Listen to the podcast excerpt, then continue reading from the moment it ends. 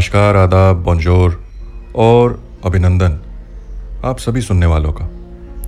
बहुत बहुत शुक्रिया हमसे जुड़े रहने के लिए। अब जाके हमारी गूगल और एलेक्सा रैंकिंग कुछ दिखने लगे हैं। आपकी कृपा दृष्टि बनी रही तो फ़र्स्ट पेज पे पहुँच जाएँगे। जल्द इन काफ़ी सारे मैसेजेस और ईमेल्स मिले मुझे आपके। शुक्रिया लिखने के लिए। कानपुर की मंजूषा ने लिखा है कि वो एपिसोड मेरा टीवी से कनेक्ट करके सुनती हैं, क्योंकि उनका पूरा परिवार सुनता है साथ बैठकर। मंजूषा और उनके परिवार को मेरा सादर नमन, यूँ ही प्यार बनाए रखें। दुबई से अलीशा लिखती हैं कि, तुषार, आप अपना ऐप क्यों नहीं बनाते? सुनने में आसानी होगी। अलीशा ऐप बनाने का बजट तो नहीं है हमारा, हम एक छोटे से पॉडकास्ट हैं। मगर हमारे, हमारा ये पॉडकास्ट अवेलेबल है सभी पॉडकास्ट ऐप्स पे, जैसे स्पॉटिफाई आई गाना विंक सावन अमेजॉन म्यूज़िक और गूगल पॉडकास्ट एक्सेट्रा आप सभी की सहूलियत के लिए हमने हमारा पॉडकास्ट इन सभी ऐप्स पे अवेलेबल कराया है। तो इनमें से कोई भी ऐप डाउनलोड करिए और सुनिए हमें। ढाक है नाम हमारा। कश्मीर से सादिक मोहम्मद लिखते हैं भाईजान डाउनलोड कैसे करें एपिसोड्स अगर कभी इंटरनेट ना हो और सुनना हो तो। सादिक भाई ऐप स्पॉटिफाई आप डाउनलोड करिए। और स्पॉटिफाई जब आप चलाएँगे तो उसमें हमारा पॉडकास्ट है ठाक और स्पॉटिफाई पे ही आप हमारे एपिसोड्स डाउनलोड कर सकते हैं। और सुन सकते हैं उसको बाद में अगर इंटरनेट ना हो तो भी। चिट्ठियाँ तो बहुत हैं दोस्तों, वक्त कम है। हर एपिसोड में कुछ चिट्ठियाँ पढ़कर सुनाऊँगा। आप लिखते रहिए and I love you all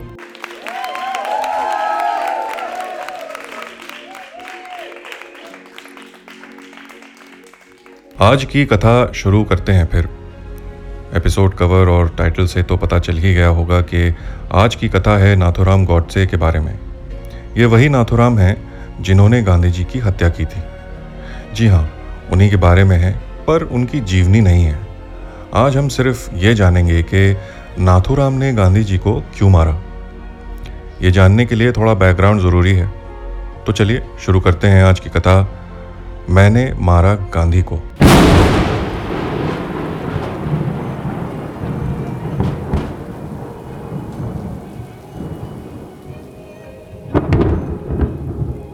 पंद्रह अगस्त 1947 यानी 1947 को जब आज़ादी डिक्लेयर हुई, तब साथ ही डिक्लेयर हुआ बंटवारा इंडिया और पाकिस्तान का।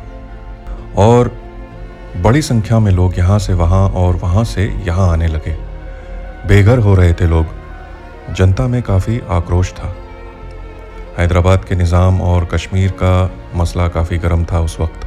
उस वक्त भारत को, पाकिस्तान को कुछ पचपन करोड़ रुपए कैश में देने थे। एक अग्रीमेंट के मुताबिक, पाकिस्तान को नए सिरे से बनाने के लिए। और पाकिस्तान ने उसी वक्त से ही कश्मीर हथियाने के लिए वहाँ काफ़ी टेंशन बना रखी थी। तत्कालीन deputy prime minister Sardar Vallabhbhai Patel ji ने एक प्रेस कॉन्फ्रेंस में बयान दिया था।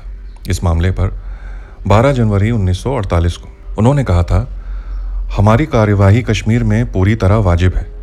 अग्रीमेंट के मुताबिक पाकिस्तान को रकम देने की कोई तारीख मुकर्र नहीं की। और पाकिस्तान का इंडिया पे दबाव डालना इस रकम के मुतालिक बिल्कुल मुनासिब नहीं है।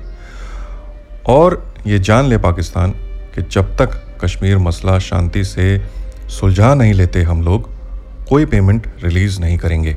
Sardar Vallabhbhai Patel is also known as the iron man of India Today's generation might know a version of iron man I am afraid.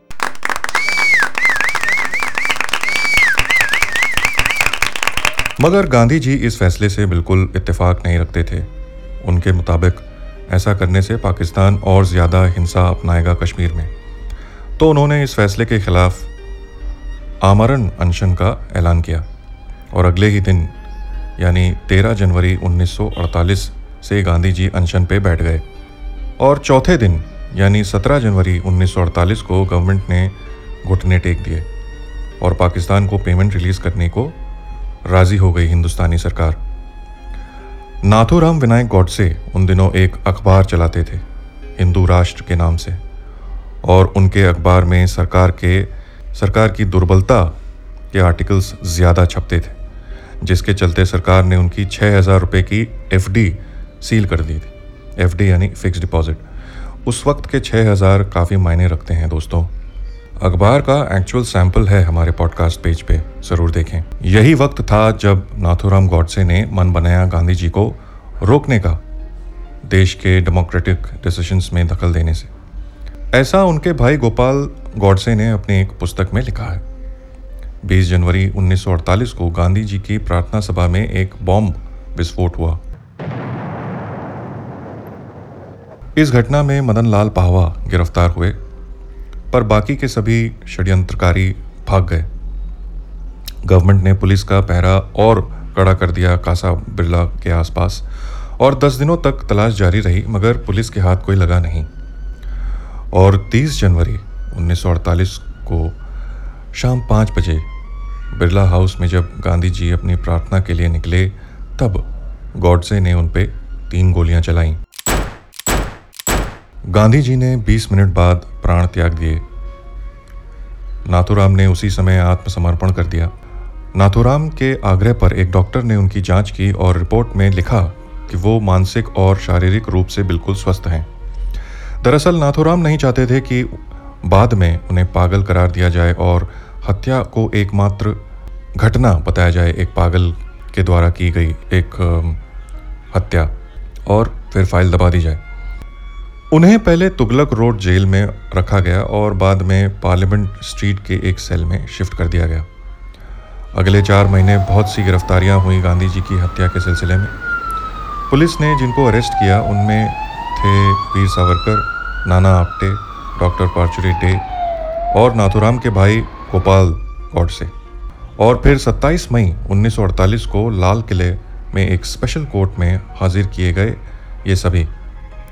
और सुनवाई चली नौ महीने, जिसमें प्रोसिक्यूशन ने एक सौ उनचास विटनेस पेश किए 149 और 720 पेज की एक एविडेंस रिपोर्ट बनाई। 10 फरवरी उन्नीस सौ उनचास को जस्टिस श्री आत्मचरण ने फैसला सुनाया। वीर सावरकर को बाइज्जत बरी कर दिया गया। विष्णु करकरे मदन लाल पाहवा, गोपाल गौडसे, शंकर किस्तैया और डॉक्टर परचुरेटे को आजीवन कारावास सुनाया गया। और नाथुराम गौडसे और नाना आप्टे दोनों को फांसी की सज़ा सुनाई गई। नाथूराम को फैसले के खिलाफ अपील करने की चॉइस दी गई, पर उन्होंने अपील नहीं की। मगर उन्होंने जज की परमिशन से अपना स्टेटमेंट पढ़ने की रिक्वेस्ट की, जो जज ने अलाउ कर दी। उनका स्टेटमेंट थोड़ा लंबा है, उसका लिंक हमारे पॉडकास्ट पेज पे है, आप पढ़ सकते हैं। मैं आपको उनके स्टेटमेंट का कंक्लूसिव पार्ट पढ़कर सुनाता हूँ। गांधी को राष्ट्रपिता कहा जा रहा है। यदि ऐसा है तो वे अपने पिता जैसे कर्तव्य को निभाने में पूर्णतः असफल रहे। क्योंकि उन्होंने उसके विभाजन की स्वीकृति देकर उसके साथ विश्वासघात किया। मैं साहसपूर्वक कहता हूँ कि गांधी अपने कर्तव्य में असफल हो गए। उन्होंने स्वयं को पाकिस्तान का पिता होना सिद्ध किया। उनके अंदर की आवाज़, उनकी आत्मिक शक्ति, उनका अहिंसा का सिद्धांत जिनसे वे बने थे सभी जिन्ना के लौ इच्छा के सामने चरमरा गई और वे शक्तिहीन सिद्ध हुए। संक्षेप में मैंने स्वयं विचार किया और समझाया और समझ गया कि यदि मैं गांधी को मार दूँगा तो मैं पूरी तरह नष्ट हो जाऊँगा। लोगों से मुझे केवल घृणा ही मिलेगी और मैं अपना सारा सम्मान खो दूँगा, जो कि मेरे लिए जीवन से भी अधिक मूल्यवान है। लेकिन इसके साथ ही मैंने ये भी अनुभव किया कि गांधी जी के बिना भारत की राजनीति अधिक व्यवहारिक तथा प्रतिरोक्षम होगी, तथा सशस्त्र सेनाएँ भी अधिक बलशाली होंगी। निसंदेह मेरा अपना भविष्य पूरी तरह खंडर हो जाएगा, लेकिन राष्ट्र पाकिस्तान के आक्रमणों से बच जाएगा। लोग भले ही मुझे मूर्ख या पागल कहेंगे, लेकिन राष्ट्र उस रास्ते पर बढ़ने के लिए स्वतंत्र हो जाएगा, जिसको मैं सुदृढ़ राष्ट्र निर्माण के लिए आवश्यक समझता हूँ। इस प्रश्न पर पूरी तरह विचार करने के बाद मैंने इस संबंध में अंतिम निर्णय कर लिया। लेकिन मैंने इस बारे में किसी से भी कोई बात नहीं की। मैंने अपने दोनों हाथों में साहस भरा और 30 जनवरी 1948 को बिरला हाउस के प्रार्थना स्थल पर गांधी जी के ऊपर गोलियाँ दाग दी।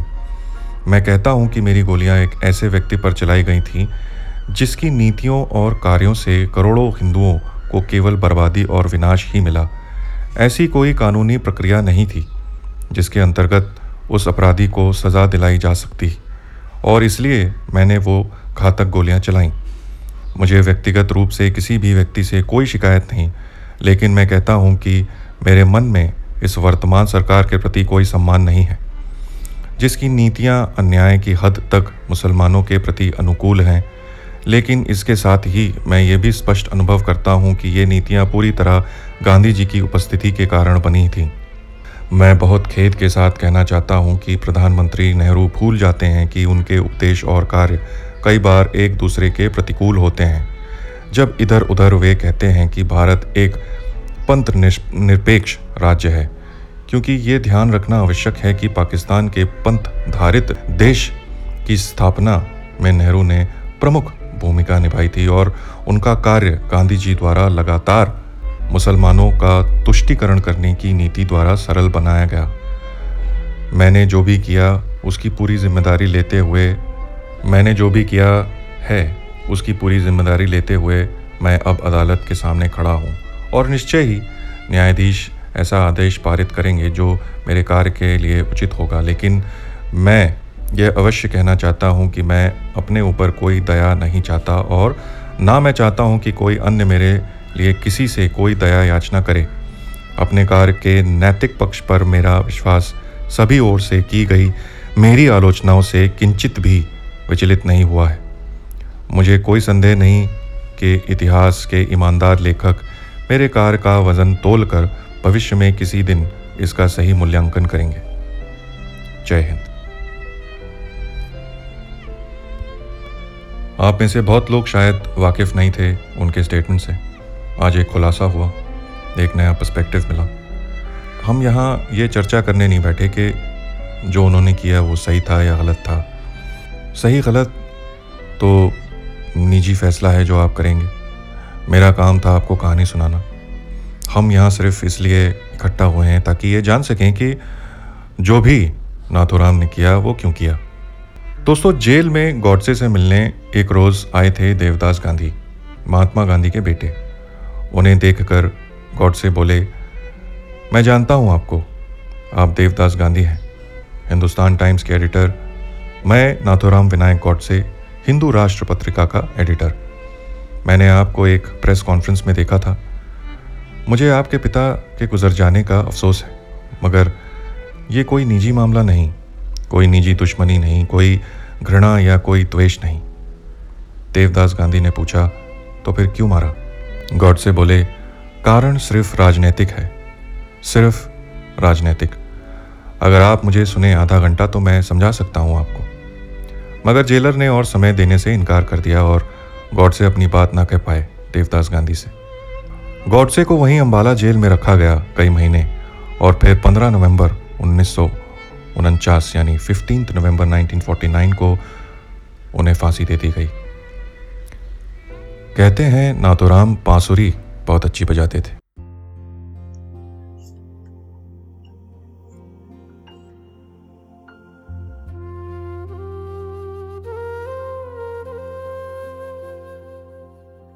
गॉडसे की अस्थियाँ आज भी एक चांदी के कलश में रखी हैं, एक कांच के केस में, सुरक्षित, पुणे के शिवाजी नगर स्थित अजिंक्य डेवलपर्स के ऑफ़िस में। जो गोपाल दास गौडसे के पोते, नाना गौडसे के नाम पे एक रियल एस्टेट कंपनी है। ऑफ़िस और चांदी के कलश की तस्वीर है हमारे पॉडकास्ट पेज पे, ज़रूर देखें। नाथुराम गौडसे की आखिरी इच्छा थी कि उनकी अस्थियाँ सिंधु नदी में तब बहाई जाएँ जब इंडिया और पाकिस्तान जुड़ जाएँ और एक जुड़कर एक अखंड भारत बने। ऐसा हो अगर तो कौन रोक सकेगा हमारी तरक्की?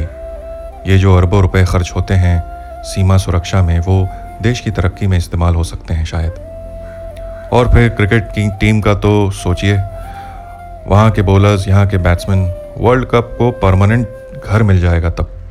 यहाँ वहाँ नहीं भटकना पड़ेगा उसे हर चार साल में।